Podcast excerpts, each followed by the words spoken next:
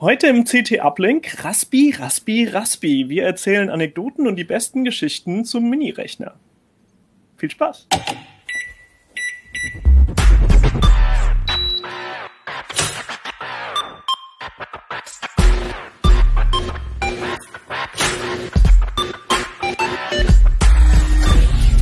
CT Behalten Sie auch in Zeiten von New Work und New Normal die Kontrolle mit Claudia, Europas führender Business Cloud Telefonanlage von Enphone. Claudia ist die clevere Lösung für moderne Cloud Business Kommunikation in Ihrem Unternehmen. Kostensparend, kompatibel und auch in Zeiten von Homeoffice extrem zuverlässig. So sind Sie etwa mit der praktischen Erweiterung Envoice for MS Teams auch innerhalb der Microsoft Teams Software ganz normal unter Ihrer gewohnten Rufnummer erreichbar. Machen Sie jetzt das Beste aus New Normal auf enphone.com. Ja, willkommen bei mir im Uplink oder im virtuellen Uplink-Studio. Ähm, links oben sehe ich Merlin Schumacher, einer Hallo. der größten Raspi, eigentlich sind wir alle große Raspi-Bastler hier. Äh, dann ist außerdem dabei Mirko Dölle, der macht die abgefahrensten Projekte. Ja, genau, immer. Und Peter Siering, der äh, eine Menge Server betreut und den Raspi dafür einspannt. Äh, ich ich mache mal den Anfang. Ich habe hier äh, dieses wunderschöne Werbungsschild und äh, an der Produktion von dem war auch wieder ein Raspi beteiligt. Ähm, und zwar äh, habe ich zwei 3D-Drucker hier im Keller stehen und ähm, der was eine, man so der zu schon- Hause hat. was, jeder sollte einen 3D-Drucker Also ich habe einen in meiner. Garage, ich weiß nicht, was du willst. Okay. Ähm, genau, und ich, ich habe halt irgendwie diesen wunderschönen 3D-Text damit ausgedruckt. Und das ist aber, also ich habe den schon vor ein paar Jahren gebaut, diesen Drucker. Und ähm, da ist noch ein Raspi 1 dran, der war noch in der Bastelkiste. Und der funktioniert auch noch. Aber ich habe da dieses Octopi drauf, was echt ein, ein cooler 3D-Drucker-Print-Server ist, äh, glaube ich sogar von der deutschen Entwicklerin. Und äh, da merkt man halt doch einen großen Unterschied. Also in dem zweiten Drucker ist ein Raspi 3 drin. Und äh, ich habe gestern, bevor ich das drucken wollte, musste ich ein Update machen. Da gab es eine neue Octopi-Version. Und ja, das, das war ein bisschen ärgerlich. Ich musste wirklich lange warten. Ich glaube, fast 20 Minuten oder so habe ich gewartet, bis dieses Update durch war und die ganzen Pa- Python-Pakete, die zu diesem Octoprint dazugehören, auf dem Raspi 1 aktualisiert waren.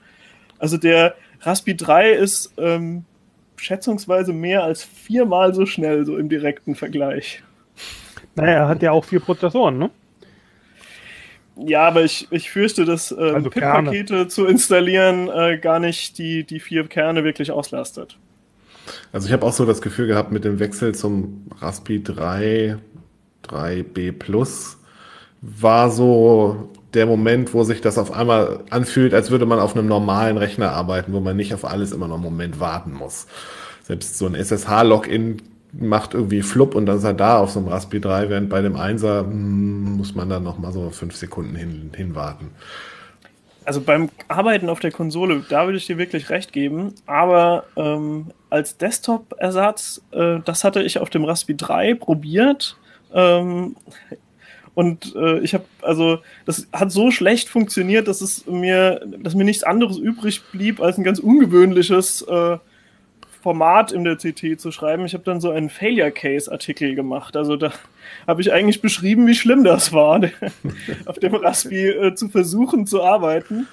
Ähm, ich muss aber sagen, äh, also ich musste kurz danach Abbitte leisten, als der Raspi 4 rauskam. Also da mit der 4 GB Version finde ich, kann man tatsächlich äh, wie auf einem Desktop arbeiten. Und da ist ja auch bei Raspberry Pi OS, also das jetzt umbenannte Raspbian, da ist ja jetzt auch äh, ein vergleichsweise sparsamer Desktop dabei und das läuft schon ziemlich rund. Also kann man machen, wenn man nicht so arg anspruchsvoll ist. Videoschnitt würde ich noch nicht machen, aber Ja, aber so als kleines Surf Surfbooks ist das in Ordnung.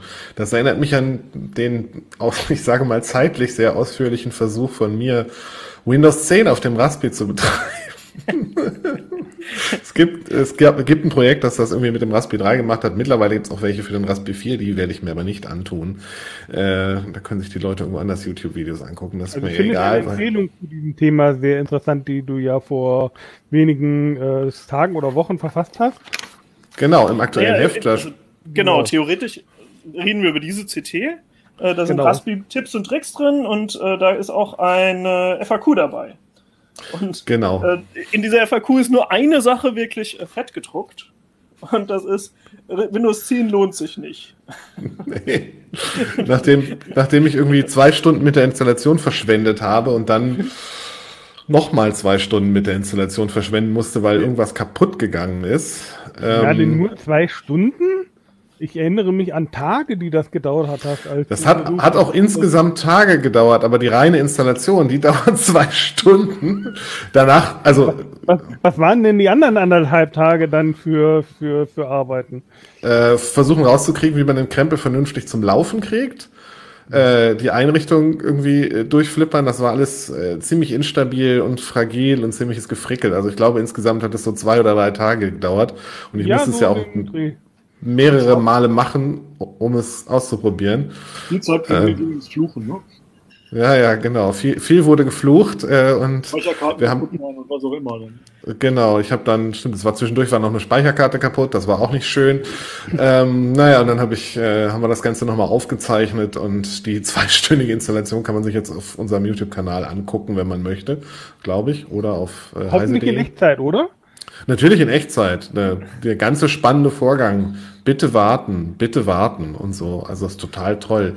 Ähm, es macht echt Spaß. Also ich kann es nur jedem äh, äh, empfehlen. Windows 10 auf dem Raspi ist wirklich die größte Zeitverschwendung, die man be betreiben kann. Ähm, mit, wie gesagt, das mit dem Raspi 4 habe ich noch nie ausprobiert. Ich habe YouTube-Videos gesehen. Das sah nicht viel besser aus und sah auch ziemlich fricklich aus. Ich glaube nicht, dass das irgendwie eine praktikable Lösung ist. Das können sich Leute ähm, gerne mal irgendwie raufschaffen, aber wenn man Besseres zu tun hat, sollte man was anderes machen und sich einfach die YouTube-Videos angucken. Vor allen Dingen richtig langsam wird es und richtig unbenutzbar wird es, wenn x86-Code ins Spiel kommt, wenn also Windows 10 auf dem Raspi äh, die äh, CPU-Emulation anschmeißen muss für x86-Code, dass der, also der Edge-Browser für ARM, der dabei ist oder dabei war, war schon unbenutzbar langsam. Und dann kann man nochmal Chrome ausprobieren und dann bleibt alles stehen. Tja, Ist vielleicht was für Leute, die mit Meditation anfangen wollen. genau. Wie ist es denn mit, mit dem, was Microsoft eigentlich vorgesehen hat für den Raspi, also als, als IoT-Betriebssystem? Ähm, ist das denn genauso langsam oder geht es hier um den Desktop? Es geht nur um den Desktop. Es geht gar nicht um, äh, äh, das war wirklich die Desktop-ARM-Version von Windows 10.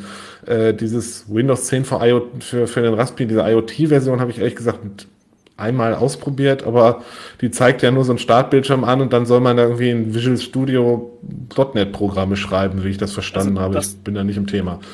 Das hat gut, äh, das Kollege Tim Gerber ausprobiert. Ah. Äh, und der fand es auch äh, wirklich gut. Also ähm, das ist offensichtlich etwas für Leute, die halt sehr in dieser Welt von Entwickeln mit Visual Studio drinstecken.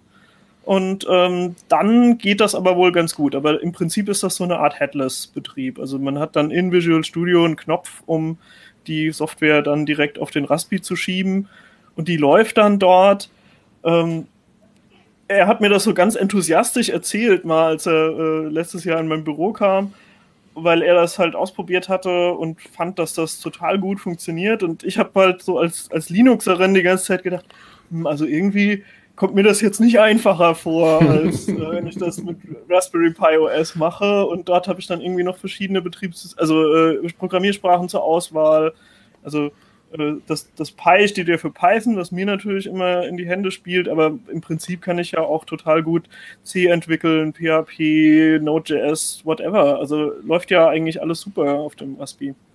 Die Tatsache, dass es überhaupt keine Windows-Projekte gibt, spricht ja auch Bände. Also, mir ist bisher keins begegnet. Also, wo ich auf dem Raspi Software auch nicht. gespielt hätte, die, die nicht auf Raspbian oder Raspberry Pi OS basiert, ist mir nicht untergekommen. Es gibt wohl eine, eine ähm, Möglichkeit, direkt Go-Binaries auf dem Raspi zu spielen. Also da ist dann so eine Art Go-Betriebssystem drauf, was ich nochmal ganz witzig finde. Aber auch damit habe ich bisher kein spannendes Projekt gesehen.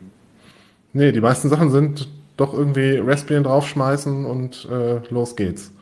Und dann fangen die Probleme an. Ne? Ja. Also ich würde behaupten, äh, der Raspi ist halt einfach auch ähm, eine, eine Platine für Hobbyentwickler, die also irgendwie die, die hat meistens ein bisschen mehr Leistung, als ich wirklich brauche. Ähm, dafür kann ich mir das dann aber auch leisten, einfach dieses äh, Raspberry Pi OS parallel laufen zu lassen. Das macht auch irgendwelche Dinge im Hintergrund, die schalte ich aber einfach nicht ab, weil es nicht wirklich wichtig ist. Und ähm, solche ganz schlanken äh, Lösungen, wo dann irgendwie nur ein Kernel und ein Runtime ist und sonst gar nichts dabei. Natürlich könnte man das machen, um die Performance nochmal zu optimieren. Aber dann würde ich wahrscheinlich es weiter optimieren, um irgendwie einen noch billigeren SOC zu verwenden oder so. Also das macht dann vielleicht eine Firma, wenn sie ein Produkt entwickelt. Und keine Ahnung, ob die vielleicht auch mal Raspis in ihrer Pipeline haben, aber das fertige Produkt wird dann wahrscheinlich mit einem anderen SOC laufen, der halt einfach nochmal billiger zu produzieren ist. Also der Raspi wird durchaus als ähm, in Firmen eingesetzt. Unter anderem wird er eingesetzt in Prüf äh, ähm, Bremsenprüfständen als Konverter seriell USB. Okay. inklusive Protokollwandlung. Da findet man, dieser, dieser Wandler kostet, glaube ich, um die 600 Euro ähm, und ist im Prinzip ein Gehäuse, ein ähm, komplett gekapseltes Gehäuse für einen Raspi, wo auf der einen Seite der Bremsenprüfstand angeschlossen wird und auf der anderen Seite ist dann halt ein USB-Anschluss, mit dem man an den Rechner kann. Mhm. Witzig. es ist schon irgendwie cool, was aus diesem Ding geworden ist. Weil angefangen hat der Raspberry ja als, als Lernplattform für Schüler. Also die Idee war irgendwie, dass das in, in Schulen überall rumliegt und dann muss er auch so billig sein und so klein, damit er da irgendwie in die Schränke passt und die Schule sich das leisten kann. Und im Endeffekt war dann einfach, glaube ich, über den Preispunkt oder so, äh, hatten sie ein Produkt, mit dem halt Leute angefangen haben zu basteln. Und ich glaube, in den Schulen hat sich nicht so richtig durchgesetzt. Wahrscheinlich ein paar Schulen haben das und er ist auch, also er funktioniert dafür. Man, man, kann da echt programmieren lernen damit, wenn man will. Und man kann halt auch einfach mit einem PC programmieren lernen. Deswegen ist es nicht so wirklich notwendig, einen Raspi dafür zu nehmen. Aber für solche Bastelgeschichten, wo ich einfach sage, ich, ich will mir nicht so eine, so eine Kiste dahinstellen, so einen kompletten PC, der dann auch noch viel mehr Strom verbraucht und so. Da ist das irgendwie total genial, das Ding. Und äh, ja, ich habe schon das Gefühl, äh, es sind hauptsächlich Bastler, aber es gibt eben dann, wie Mirko erzählt, auch diese Profis, die dann einfach das in irgendwie ein Gehäuse packen, was industriegeeignet ist und los geht's. Na, dabei ist der Raspberry ja nach wie vor nicht industriegeeignet.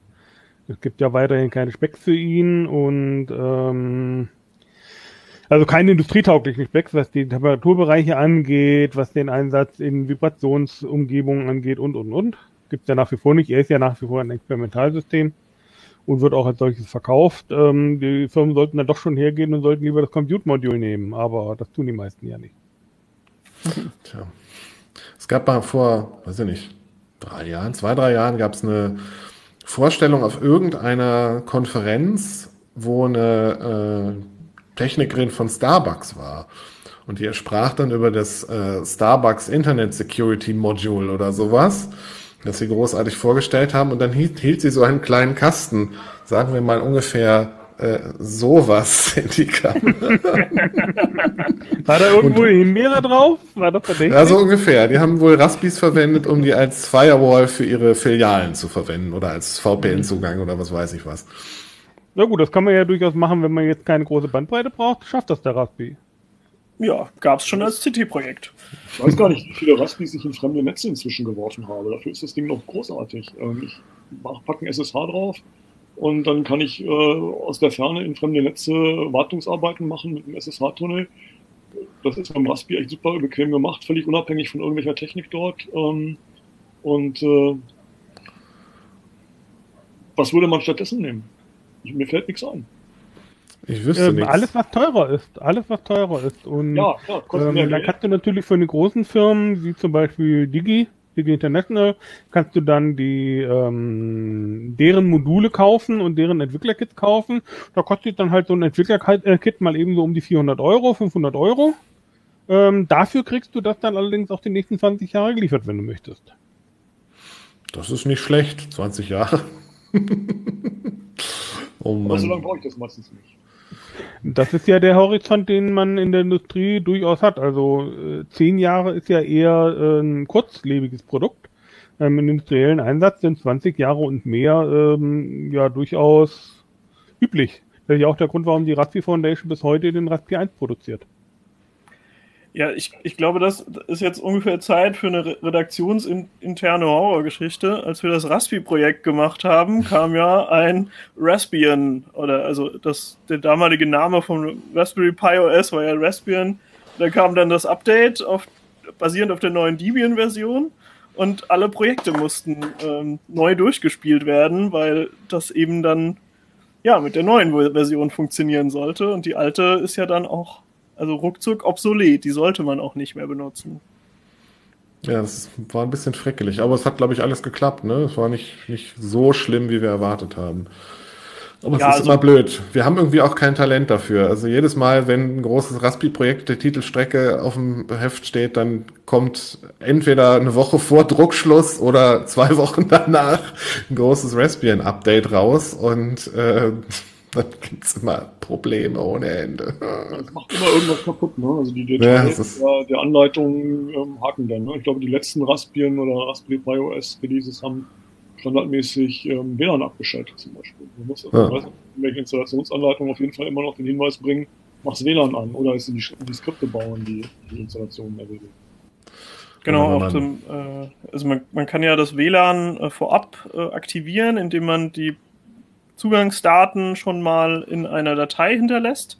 Aber das Format der Datei hat sich geändert. Also früher war das, glaube ich, einfach nur eine wifi.conf oder so, also ich so eine Textdatei, in dem halt die, die Daten drin standen und jetzt ist es halt eine BPA supplicant.conf, die also direkt von, von diesem Linux-Programm äh, benutzt wird. Äh, da haben sie sich ein bisschen einfacher gemacht bei den neueren Versionen, äh, diese Datei halt direkt zu nehmen und damit hieß es aber auch, ähm, Leute konnten die Images nicht einfach rüberkopieren, sondern mussten dann halt die Daten in einem anderen Format hinterlegen.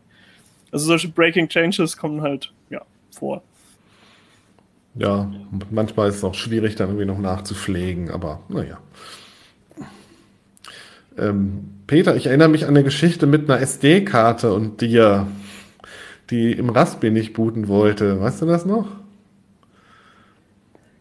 Das war, glaube ich, vor einem Dreivierteljahr oder sowas, wo du hast versucht, auf deinem Rechner, auf deinem äh, ThinkPad äh, eine SD-Karte zu bespielen und sie ja, wollte nicht booten. Ich habe falsches Gerät geschickt und ich bin so, die Karte ist kaputt und dann kam ein Kollege und hat mich erlöst, ja. also ich brauche jetzt ein bisschen mehr Kontext. Was ist die ganze Geschichte? Ich habe da gesessen und habe versucht, das Image auf die Karte zu spielen und habe den falschen Linux-Gerätenamen am Wickel gehabt. Ich hatte das irgendwie im Backlog meiner Shell gefunden. Und ähm, offenbar war das falsche Gerät an und dann funktioniert das nicht. Ich habe immer eine Fehlermeldung. Und dann hat Merlin kam um die Ecke und ich habe geflucht und dann hat er gesagt, probier's doch mal mit einer Null hinten dran oder so. also was passiert leider auch. Ja, sehr schön. Ähm, beim, beim Raspi 1 hatte ich das auch schon, also noch äh, öfters mal erlebt, dass äh, SD-Karten wirklich kaputt gegangen sind. Also zum Beispiel äh, hatte mein Vater vor vielen Jahren mal ein FM eingerichtet. Also eine Smart Home Lösung ist das. Und ähm, die hat halt Logdaten weggeschrieben. Also die hat dann irgendwie, äh, glaube ich, Daten von der Heizung und ein paar Temperaturen, äh, hat die halt wirklich sehr regelmäßig geloggt. Und das hat die SD-Karte einfach auf Dauer nicht ausgehalten. Und äh, in der Zeit, ich weiß nicht mehr genau, was es war. Es gab irgendein Gerät im Haus. Das hatte nichts mit dem Raspi zu tun, aber dieses Gerät ist gelegentlich einfach ähm, ja, hat Ärger gemacht und dann ist die Sicherung rausgeflogen. Und deswegen hat der Raspi ein paar Mal dann äh, sein Dateisystem nicht richtig aushängen können. Und äh, da war dann auch wirklich, also ich glaube, drei SD-Karten innerhalb von vier Wochen oder so hat's mal gekostet. Also das war richtig bitter und damals war das dann auch so, die Suche nach, ja, wie könnte ich das denn einrichten? Irgendwie mit Read-Only-Dateisystem und dann in, in die RAM-Disk schreiben, aber auf dem Raspi 1 war ja dann auch wieder ähm, das RAM so knapp. und dafür brauchst du RAM. also, es war total furchtbar und ähm, ich hatte das immer so im Hinterkopf, so, ah nee, okay, mit dem Raspi, da musst du immer aufpassen auf sowas. Und irgendwie hat sich das quasi von selber gelöst. Also ich glaube, solche Probleme hat man heutzutage eigentlich nicht mehr. Also ich habe auf jeden Fall seit Ewigkeiten keine. Also wenn du teure Speicherkarten kaufst, hast du dann ja. Also die Speicherkarten, die man, die wir heute kaufen, sind ja zum Teil etwas teurer und auch von Markenfirmen und die kaufe ich persönlich auch bewusst von diesen Markenfirmen ähm, und kaufe nicht die allerbilligsten, die es da irgendwo auf dem Grabbeltisch gibt. Nach meiner Erfahrung war es auch meistens ein Stromausfall, beziehungsweise wenn man den Raspi vom Strom getrennt hat, während die Karte noch im Schreiben war, dass dann kaputt ging. Das war aber meine persönliche Erfahrung. Ich habe bisher ehrlich gesagt keine einzige SD-Karte kaputt gekriegt, erstaunlicherweise. Aber naja, vielleicht kommt es ja noch. also ich Also habe ich hab schon öf öfter gehört, dass Leute irgendwie Probleme damit haben, aber bisher ist mir das nicht untergegangen. Selbst bei den fiesen Gebastel, dass ich im Büro dann manchmal mit den CT-Raspis mache, wo man ja dann auch mal Sachen macht, wo man denkt, hm, mal sehen, ob das überlebt. Aber ähm, auch da, nie Ich was passiert. Raspberry 4 laufen seit fast einem halben Jahr, der in einen MySQL Netzwerktraffic lockt. Also das ist, das ist so ein CT Raspbion, der hier mein Netzwerk an allen Ports lauscht im Grunde genommen. Die Speicherkarte ist noch, also der ist noch immer da gewesen vor zwei Tagen, als ich mit ihm gesprochen habe. Also ich, ich bin da ganz bei Mirko, dass ich glaube, die Speicherkarten sind einfach erheblich besser geworden. Die halten mehr Schreibvorgänge aus. Ähm, Und äh, dadurch, dass die besser sind, sind auch ein paar Winkelzüge leicht, äh, also nicht mehr notwendig. Also ich weiß, ich habe mal nach Merlins Anleitung äh, eine Bluetooth-Box gebaut mit einem Raspi und einem HiFi-Berry. Das ist so ein Head für einen, für einen Raspi, der einen vernünftigen ähm, Verstärker drauf hat, äh, weil die, die Kopfhörerbuchse vom Raspi ist ja ziemlich schlecht und äh, der hat halt ordentliche ähm, Digital-Analog-Wandler dann drauf gehabt und hat so, einen, so eine alte, äh, ja, von einem Stereosystem halt eine Box als, als Mono-Box dann angesteuert. Und äh, da hatte ich noch, noch voll die Winkelzüge gemacht, dass der ähm, also so ein Overlay FS benutzt und äh, wirklich dann in dieses Overlay noch reinschreibt, äh, weil der auch im Betrieb eigentlich nicht wirklich was schreiben musste. Also man hat sich mit der Box verbunden, aber er musste nicht irgendwie was wegloggen, was irgendwie wertvoll gewesen wäre. Und deswegen gab es dann einfach diese Lösung, wo er dann äh, alles, was irgendwie, was das Linux dachte, es muss etwas loggen oder so, in, in die RAM-Disk geloggt hat. Und äh, da konnte man einfach den Stecker ziehen. Also das war an sich eine schöne Lösung. Ich glaube aber, äh, heute würde ich den Aufwand nicht mehr treiben, weil ich nicht davon ausgehen würde, dass die Karte kaputt geht. Wahrscheinlich nicht. Ähm, was, wo habt ihr denn, wo, wo Peter gerade erzählte, ähm, irgendwie der Raspi 4 lockt den gesamten Datentraffic, wo habt ihr denn noch Raspis sitzen? Was machen die denn bei euch so? Ich habe viele Netzen abgeworfen, ne? also als, um, um in, in Netze zu kommen, um Fritzboxen oder irgendwelche anderen Dinge in den Netzen fernzuwarten. Ich habe einen Raspi ähm, äh, in einer Freifunkinstallation, der sorgt dafür, dass ähm, er bildet die Brücke zwischen dem Freifunk und äh, der offiziellen Netzanbindung, die eigentlich versucht hat, die Telekom bereitzustellen und nicht hingekriegt hat. Ähm, sowas kann man Raspi wunderbar hernehmen. Ähm, ich habe einen alten Raspi liegen, mein ältester Raspi, den benutze ich nur noch, ähm, um TTL, serielle Schnittstellen, um, weiß ich nicht, Sonos-Geräte zu flashen, also als Adapter für solche Geschichten. Mhm. Und ich benutze Okay. sie ganz oft als Prototypen. Also ich habe eine Idee, weiß ich nicht, was zu bauen, eine, eine, eine Brücke zwischen SMB 1 und SMB 2 und 3. Da ist immer das naheliegendste, eine Speicherkarte zu bespielen für ein Raspi, das mal im Raspi durchzuspielen. Ähm, das kann ich in jedem Netz ausprobieren, ich kann es hin und her tragen. Im Grunde das, was ich früher mit VMs gemacht habe, mache ich heute eher mit dem Raspi, weil ich diese Sachen eben auch oft zwischen Heimbüro und, und, und, und Verlag hin und her trage. Und äh, das ist eben auch schnell gemacht. Ist aber nicht Das ist sauer. Ja, so mache mach ich das auch. Also ich benutze sie auch gerne als Testplattform für irgendwelche Projekte oder irgendwelche Ideen, die ich habe. Das äh, macht es relativ einfach. Pina, du hast da schon irgendwas Cooles in der Hand. Äh, das ist eigentlich gar nicht so besonders cool. Das ist einfach ein Raspi 4.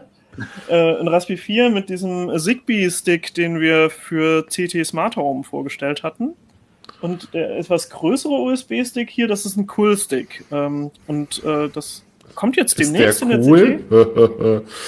Nee, das ist ein, ein Texas Instruments ähm, Transceiver-Chip für 868 Megahertz. Damit kann man äh, Homatic Bitcost, also das alte Homatic-Protokoll, oder das ist hier im Haus äh, Max betreiben. Also Max ist eigentlich wirklich ein, ein total schlechtes Protokoll, also kann man niemandem empfehlen. Aber es gab halt von EQ3 diese, diese Heizungsthermostate, also diese Thermostatregler, äh, kennt ihr vielleicht. Da gab es eine, eine Zeit lang welche, die hatten keinen Funk, die konnte man nur einstellen, dass sie so eine über einen Tag halt ein Programm abgefahren haben. Das war aber sehr kompliziert zu äh, installieren halt alles, weil du dann mit drei Knöpfen auf dem Gerät dich da irgendwie durchklicken musstest und dann kamen halt welche raus, die dieses Max-Protokoll gesprochen haben und dann konnte man das aus der Ferne warten und ähm, ja, das habe ich jetzt mit Home Gear am Laufen und äh, das wird jetzt ähm, ja hier im Haus die die Smart Home Lösung. Okay, cool. Mirko, wo hast du so Raspis noch sitzen? Also. Ich äh, habe die meisten Raspis auf dem Elektroschrott und einen als WLAN-Mesh-Controller. Wieso denn Elektroschrott? Ja, der Ele Elektroschrott sammle ich ja seit vielen Jahren in meinem Büro im Schrank. Das heißt, ah. da findet man dann die ganzen alten Raspi-Projekte. ja, alte Raspi-Projekte haben wir ja einige. Also ich habe auch noch diverse im Büroschrank stehen. Hm. Was waren eure Lieblinge so? Bei den Projekten? Also ein, äh, was ich ganz nett fand, was bei, bei mir äh, im Zimmer äh, eine Zeit lang wirklich einen guten Dienst geliefert hat, war, ich habe per USB so ein DMX-Interface angeschlossen und dann so RGB-Scheinwerfer über DMX gesteuert und äh, habe dann mit Ola, das ist eine Library, mit der man DMX-Befehle äh, absetzen kann. Aber äh, ich musste C programmieren, war ein bisschen schwierig für mich, aber ich habe es hingekriegt und dann hatte ich danach äh, verschiedene Lichtstimmungen, die ich mit Kippschaltern ein- und ausschalten konnte. Weil das ist ja das Schöne am Raspi. Man hat dann immer auch noch ein paar GPIO in der Nähe, kann die auch noch abfragen und hat dann einfach so, ja, ein ein sehr haptisches Interface. Das, also ich finde das ganz cool. Ich habe das manchmal einfach gerne und bin dann auch bereit, ein bisschen was zu löten, einfach nur, damit ich dann sagen kann, Schalter umlegen und los geht's. Ich habe den Magic Mirror, das hat, hat, viel Spaß gemacht irgendwie. Das ist ja letztlich so ein, ein altes Display hinter einem so einem halbtransparenten Glas, das aussieht wie ein Spiegel, aber wo man dann mit dem Raspi Inhalte draufbringen kann. Hat aber auch die Unschönheit inzwischen dieses Projekt, dass da viele Sachen eingebunden sind, die interessant sind, so weiß ich nicht, wie Informationen über wann fährt die nächste Bahn, wie ist die Verkehrslage, dass das alles auf irgendwelche APIs geht, die ähm, so nach und nach ähm, nur noch per Kreditkarte benutzbar sind. Also insbesondere Google ist da großartig. Ähm, äh, anfangs ist das Zeug offen und nach einer Weile äh, muss man halt die Kreditkarte hinlegen und man hat ja nicht so den Überblick, was treibt der Raspi so den ganzen lieben langen Tag. Äh, hat keine Lust am Ende eine fette Rechnung zu bezahlen. Das stimmt. Aber, aber äh, hast du den noch laufen? Also hängt der bei dir irgendwo, der er steht hier und äh, inzwischen haben sich die Katzen irgendwie an dem Holz des Gehäuses äh, die Krallen ähm, naja, Zweitnutzung ist ja auch okay, ne? Also, wenn man auf Elektroschrott gibt, im Katzenkratzbaum degradiert, kannst du ja dann irgendwann eine Katzenkrallensteuerung einbauen. Ja, ich habe irgendwie das Problem war letztlich diese, diese, diese Datensammelei bei Google und so. Das ähm, hat einfach ähm, das Risiko war mir zu hoch. Ja, vielleicht müsste man sich der Sache nochmal annehmen, äh, weil ich glaube, es hat sich bei den APIs einiges getan. Also man kann auch Google äh, bei vielen Sachen umgehen äh, und dann gerade sowas wie Öffi-Daten oder Wetterdaten abzugreifen oder so, da gibt's halt inzwischen ja doch das ein oder andere freie Projekt und äh, vielleicht ja. kriegt man von denen dann Daten in dem Umfeld von diesem Magic Mirror gibt es Unmengen von Projekten. Das Problem ist, dass die immer so Eintagsfliegen sind. Ne? Die laufen ein halbes Jahr, solange derjenige Spaß dran hat, dann fällt der Spiegel von der Wand und dann hört es eben mit der Wartung wieder auf. Das ist, und das alles selber reparieren schafft man letztlich auf Dauer auch nicht. Ja. Ja, ich hätte noch ein, ein, ein, gescheitertes Projekt. Ähm, das hier ist ein äh, Zero B, also der der Einkerner Raspi, den man, glaube ich, so immer noch kaufen kann. Der ist nicht wirklich aktualisiert worden. Und äh, da war mal die Idee, dass wir das ultimative Eingabegerät bauen mit ganz vielen Schaltern und äh, so weiter. Und ähm, da ist der Raspi tatsächlich jetzt nicht so gut für. Also ähm, einfach, weil das softwaremäßig ist das ein bisschen schwieriger. Und äh, da werde ich wahrscheinlich eher umschwenken auf ein Arduino Leonardo weil der sich als HID-Gerät ausgeben kann. Also da merkt man halt, ähm, manche Mikrocontroller, wie so ein Arduino, die sind noch mal ein bisschen näher dran an der Hardware, beziehungsweise in, beim Leonardo dann an der USB-Schnittstelle. Und der kann halt wirklich dann das HID-Protokoll völlig emulieren und sagen, ich bin eine Maus oder ich bin eine Tastatur und oder ein Gamepad. Und äh, so ein Raspi, der ist halt eigentlich einfach ein Linux-Rechner mit allen Problemen, auch zum Beispiel was ähm, asynchrone Ausführungen angeht, äh, die halt im Prinzip ein PC hat. Also äh, ich würde jetzt damit auch äh, keine hochgenaue Ansteuerung für Schrittmotoren machen, sondern da würde ich immer noch ein Arduino dazwischen schalten, mit dem Arduino die Impulse senden und mit dem Raspi dann sowas wie dieses Octopi, also so ein Interface zur Verfügung stellen, wo man davon profitiert, dass der Raspi mehr Rechenleistung hat. Ähm, aber äh, ich einfach beim, beim Timing, dadurch, dass ein Linux läuft und ich nicht in der Firmware wirklich taktgenau sagen kann, wann was passiert, ähm, ja, äh, also ist es dann sinnvoll, das zu trennen und irgendwie nochmal eine extra, einen extra Chip dazwischen zu setzen. Ja, also ich, ich habe da ja auch so ein bisschen mit rumgerührt in, in diesem Projekt und habe dann so ein bisschen versucht, mal mit dem Software, mit äh, Software auf dem Raspi versucht, so PWM-Sachen zu machen. Das hat nicht so richtig gut funktioniert. Da ist so ein Arduino oder sowas schon erheblich besser. Ein Mikrocontroller ist da besser geeignet.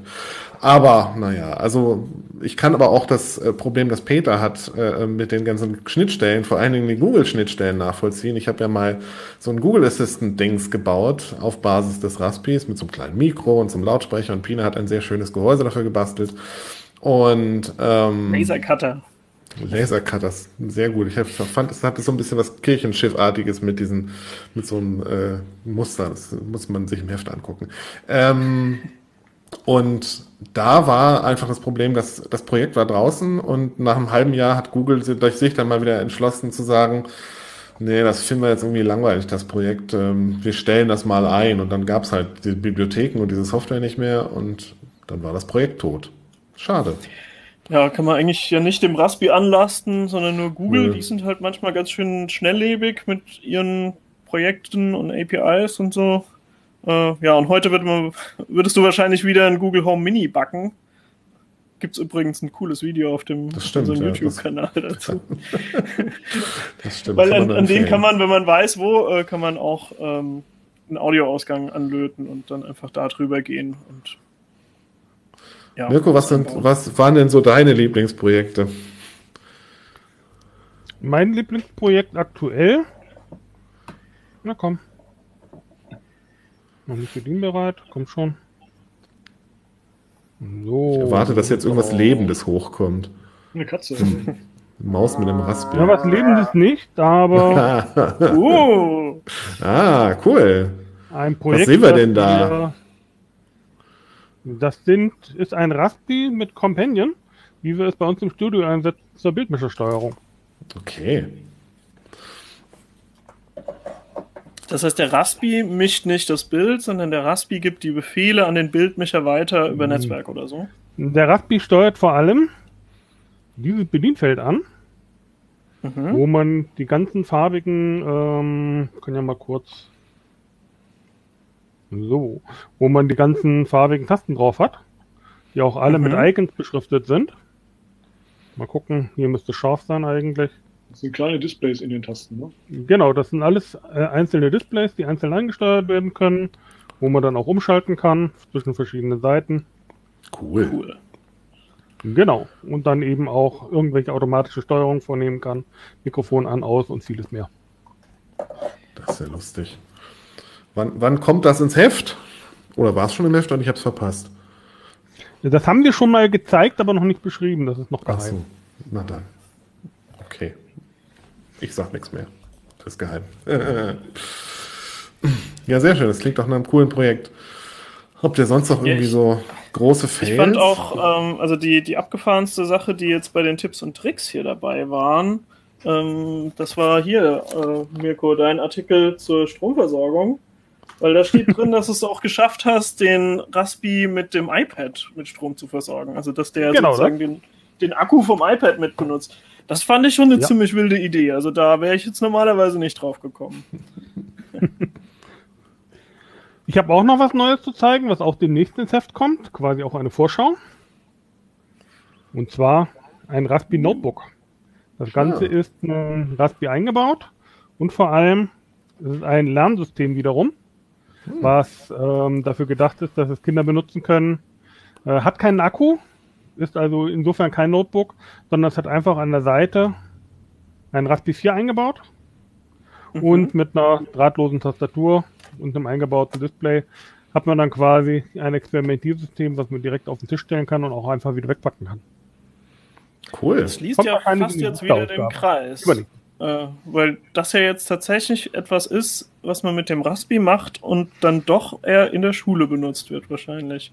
Genau, dafür ist das gedacht. Da sind dann auch viele Kurse mit dabei, Python-Kurse, ähm, SketchUp ist, glaube ich, auch mit dabei, äh, diverse Kurse, verschiedene Programmierbeispiele. Ich habe vorhin Sokoban da drauf gespielt. Da ist so eine ähm, WS2812 Matrix drauf. Ähm, da hat man dann den weißen Punkt, äh, das ist dann der Schieber, der Mover und dann die grünen Punkte, das sind die Kisten, die roten Punkte sind Wände und die blauen Punkte sind dann die Ziele und da muss man dann die grünen Punkte um die roten Punkte rum mit dem weißen Punkt auf die blauen Punkte schieben. Und wenn dann die grünen Punkte auf den blauen Punkten sind und der weiße Punkt immer noch nicht auf dem roten gelandet ist, dann hat man gewonnen. Ich bin Okay. unterwegs Also ganz ausgestiegen, aber Wird schon stimmen. Ja, cool. So ein W- WS2812 Matrix habe ich auch noch rumliegen, aber noch nicht angeschlossen. Vielleicht sollte ich sie an einen Raspi anschließen, anstatt an ISP. Ja, ja. Ich habe auch noch. Und das Schöne ist halt, dass da dutzendweise Sensoren und Displays und äh, sogar ein Servo, eine Schrittmotorsteuerung, eine Servosteuerung ist mit eingebaut in diesem Notebook. Ähm, kann man alles schön ausprobieren und kann man dann Endlich vor mal ein Notebook mit Servosteuerung. Das will ich schon die ganze Zeit endlich haben. mal ein Ja, Notebook mit. Servosteuerung. Und vor allem kann man das Ganze dann einfach darauf ausprobieren. Das heißt, wenn man irgendein Display ausprobieren will, ja, man kann natürlich ein Raspi nehmen, kann dann irgendein Display, wo, mit dem man hofft, dass es dann später mal funktioniert, dran kabeln und kann dann gucken, ob man das programmiert bekommt. Man kann aber auch einfach die Kiste nehmen und kann gleich mit der Programmierung anfangen und nimmt einfach das Display, was da drin äh, eingebaut ist. Oder kompatibel ist dazu. Fertig ist man. Cool.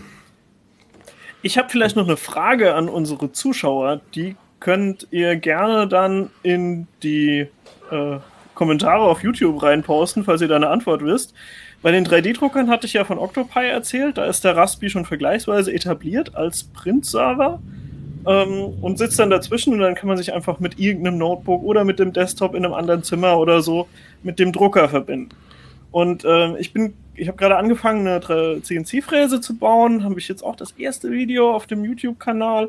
Und ähm, bei dieser CNC-Fräse hätte ich eigentlich auch gerne so eine Lösung, weil eine Menge Leute benutzen da irgendwie alte PCs, äh, teilweise sogar über so wilde Dinge wie Parallelport oder so. Und dann braucht man einen wirklich alten PC, der noch einen Parallelport hat. Und äh, das gefällt mir alles überhaupt nicht. Also ich ähm, will meine Schrittmotoren eigentlich auf jeden Fall mit einem mit GRBL ansteuern, aber äh, der Rechner dahinter, also der dann die, den G-Code an äh, den Arduino Mega schickt, den äh, da hätte ich eigentlich am liebsten ein Raspi und suche noch nach einer äh, Steuersoftware für CNC-Fräse, die mir einfach ein Webinterface gibt und ähm, ja, wo ich dann in, im Browser meinen G-Code eintippen kann oder eine Datei hochladen kann und sagen kann, führe das aus, steuere meine Fräse an. Wäre ganz cool, Sie- wenn ihr mir einen Tipp gebt, was ich da nehmen kann. CNC-Fräsen, was man so zu Hause hat. Ja, was man Nein. so zu Hause hat, Merlin. Genau Ja. das. Es, es ich gibt hab hier ja irgendwo einen inzwischen, ich, hab, ich, ich müsste mir mal eine kommen lassen, um sie zu testen. Es gibt ja inzwischen welche ab 200 Euro rum. Äh, ich höre zwar immer mal wieder, dass man nicht so arg viel damit machen könnte, äh, aber äh, die, die ich jetzt baue, ist zum Beispiel auch unter 1000 Euro zumindest und immerhin schon, also einen halben Meter mal einen halben Meter sollte ich damit fräsen können und damit kann ich ja schon mal gewisse für Gehäuse oder Also so, also kann, kann größere Dinge bearbeiten, als mit einem 3D-Drucker druckbar sind, üblicherweise. Und äh, damit die, sehe ich da schon Anwendungen für halt Leute, die ein bisschen mehr basteln. Das ist ja auch immer die Frage, wie man seine Hobbys hat, aber ja, Raspi als Hobby-Gegenstand äh, ist ja auf jeden Fall häufiger mal im Einsatz. Tja. Ich glaube, was wir ein bisschen vergessen haben, weil wir Dennis nicht äh, hier mit in der Runde haben, ist die ganzen Retro-Spiele und äh, OpenELEC-Distribution und so. Also wenn der Raspi am Fernseher hängt und äh, dem ein Bild liefert und da halt irgendwie noch Software läuft, die ja irgendwie schon coole, coole Spiele draufbringt. Und ich habe damit immer mal ein bisschen rumgemacht, aber am Ende des Tages war ich äh, doch irgendwie nicht so richtig glücklich. Am Ende des Tages hat es dann doch irgendwie Arbeit gemacht, nicht funktioniert oder ist zwischenzeitlich abgeschmiert. Also hm, hm, hm, war ich bisher nicht so ganz glücklich. Aber Dennis macht da, glaube ich, viel mit und ist auch, glaube ich, ganz happy. Also, Mir fällt dazu also ich habe das, das Autoradio-Projekt ein, was wir mal gemacht haben. Es gab mal den Versuch, mit dem Raspi ein Autoradio zu bestücken. Klingt eigentlich cool. Das hatte ich geerbt von einem Kollegen, der den Artikel nicht mehr machen konnte. Das hat ein freier Auto angeliefert. Der hatte da auch einiges ausprobiert. Das war toll, weil man so einen Bastelkasten hatte, der Raspi, das Display und dann wurde noch ein GPS-Empfänger dazu geholt und dann noch ein Radiomodul und so, das alles. Aber es hat alles eher bescheiden funktioniert. Und ähm, das große Problem da war, dass man im Auto ja hm, nicht so eine super stabile Spannungsversorgung hat. Das heißt, irgendwann äh, ist der Saft einfach weg, wenn die Zündung aus ist. Und das war dann mit unterbrechungsfreien Stromversorgung, die es für ein Raspi gibt, mit Spezialakkus. Also ich glaube, es gibt niemanden, der das wirklich in seinem Auto fährt, aber es gab etliche Leute, die viele Tage damit verbracht haben, es auszuprobieren. Ja, diese USV-Raspi-Geschichten, die sind relativ teuer. Das äh, steht ja auch in der aktuellen CT äh, bei den Tipps und Tricks zur Stromversorgung dabei, äh, dass man halt schnell mal 50 Euro für den Akku dann ausgibt. Aber vielleicht haben wir da ja demnächst eine bessere Lösung. Wir haben ja gerade was bekommen. Uh. Stay tuned.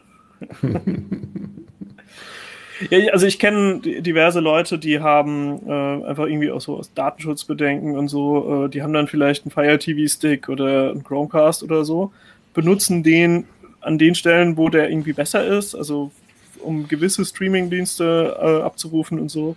Und dann schalten sie aber um an ihrem Fernseher und haben dann den Raspi noch dran und der liefert dann irgendwie so äh, Fernsehprogramm, Standardberieselung oder irgendwelche Playlists, die sie voreingestellt haben und so. Also für die scheint das auch eine gute Lösung zu sein. Ich bin so ein bisschen auf deiner Seite, Merlin. Ich bin nie so richtig warm geworden damit und habe dann gedacht, hm, es gibt da andere Hardware, die ist ähm, nicht viel teurer und dafür ist das irgendwie so eine Komplettlösung, wo ich auch nichts mehr einrichten muss. Ähm, aber ich habe halt gemerkt, manche Leute fühlen sich einfach nicht wohl damit und äh, da ist dann der Raspi schon eine Alternative. Ich habe das auch immer als Alternative empfunden. Das Problem ist, ich habe immer den Raspi gebraucht. Irgendwann habe ich ihn wieder ausgebaut, weil ich haben wollte.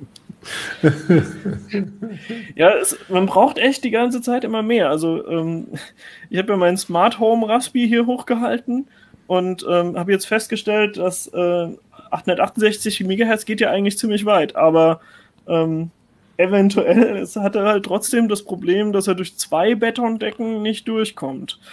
Und ähm, deswegen befürchte ich so ein bisschen, dass ich dann im Keller noch einen Raspi brauche, der dann dort auch alte Thermostate steuern kann, äh, weil die irgendwie rätselhafte Verbindungsabbrüche haben und ich habe das Gefühl, wenn ich mit dem Raspi näher rangehe, dann sind die nicht so. Ich fand das echt unterhaltsam. Vielen Dank euch allen für eure coolen und unterhaltsamen Raspi-Stories. Ich glaube, was ganz gut klar wurde, ist, wie vielseitig dieses Ding ist. Also irgendwie von vergleichsweise professionellen Netzwerkanwendungen, wo er irgendwie Monitoring und Logging macht und einfach guckt, dass, dass äh, unternehmensrelevante Dienste rundlaufen, äh, über irgendwelche Protokoll, Übersetzer, Spezialhardware-Geschichten bis zu total splinigen äh, Bastelprojekten, wo man normalerweise sagt, wer braucht denn sowas? Aber irgendjemand findet es geil. Also ähm, ich denke, ja, er ist einfach ein Alleskönner. Kann man nur zustimmen, würde ich sagen. Und so schön offen. Das ist ja auch Teil des ja. Erfolges. Ne? Das ist wirklich der große Vorteil. Ich würde sagen, ähm, in der CT wird es bestimmt nicht die, das letzte Raspi-Projekt gewesen sein, die Tipps und Tricks. Ähm, ähm, also wir werden uns bestimmt nochmal melden mit, mit neuen, neuen Projekten und neuen abgefahrenen Ideen, weil äh, Mirko gehen die anscheinend auch nie aus und äh, das sind auch immer welche, da käme ich nicht drauf. Da kommt ihr als Leser vielleicht auch nicht immer drauf, aber sie sind immer irgendwie interessant und auf jeden Fall lesenswert. Dann sage ich nochmal vielen Dank und würde sagen, wir sehen uns dann nächste Woche zum nächsten Uplink. Bis dann.